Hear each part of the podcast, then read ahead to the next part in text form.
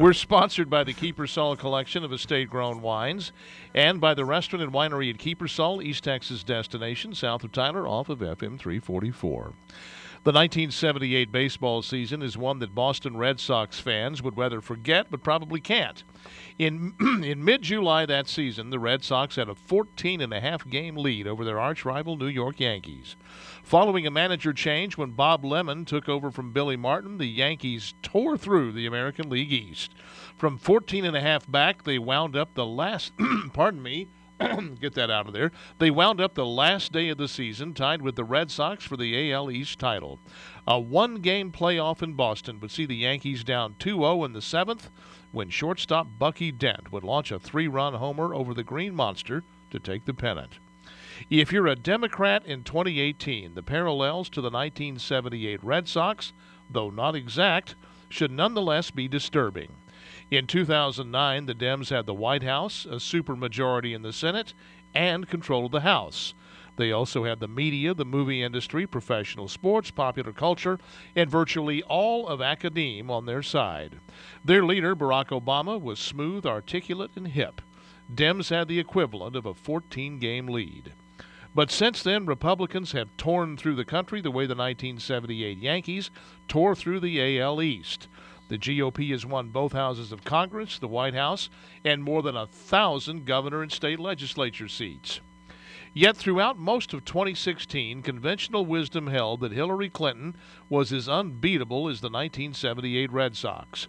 That wisdom, with its attendant arrogance, did much to bring about the improbable candidacy of Donald Trump in the last hours of a bitter campaign season.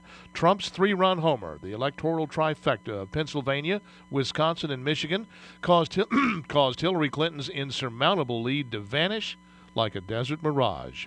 Here in mid July 2018, against a backdrop of a strong economy and rising paychecks, predictions of a blue wave in the November midterms might similarly vanish.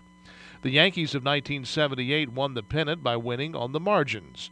Opposing batter leadoff walks turned into leadoff outs. Yankees base runners that had hitherto been stranded on base turned into runs. Opposing ground balls that had been getting through started getting stopped. Two or three more Yankees hitters per game got on base. The wins started coming. Similar success on the margins by Republicans should scare the hell out of Democrats, particularly with respect to African American voters.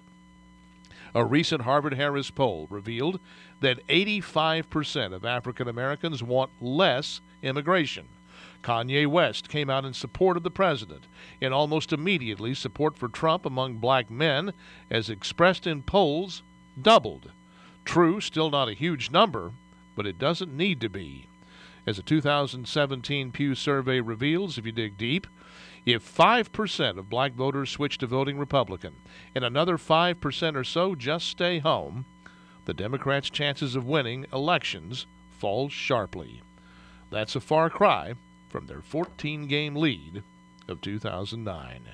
That's my word. What's yours? Go to youtellmetexas.com and you tell me. And follow me on Twitter at Paul Gleiser. If you're at that stage in life where your kids are grown and mostly out of the house, you've probably figured out that your time is again your own. Remember what that was like? Remember when you and that person who is now your spouse would just up and do something because you could? Well, here's something to just up and do this weekend. Make the 20 minute drive south of Tyler to the tasting room at the winery at Kiepersol. Make an evening date out of it. When you get there, ask to try any of the wines in the collection. Tell them I sent you. When you do that, the nominal tasting fee goes on my tab. Then select a glass or a bottle, maybe a light bite to eat, and then repair to the patio overlooking the lush, rolling vineyard and relax while the sun goes down. You can do that because the tasting room at Kiepersol is now open till 9 o'clock. It's a great way to cap off the week, so go south on Broadway to FM 344, left under the bridge a mile and a half to the Kiepersol entrance gate on your left, and then follow the signs. Learn more at KIEPERSOL.com, Kiepersol.com.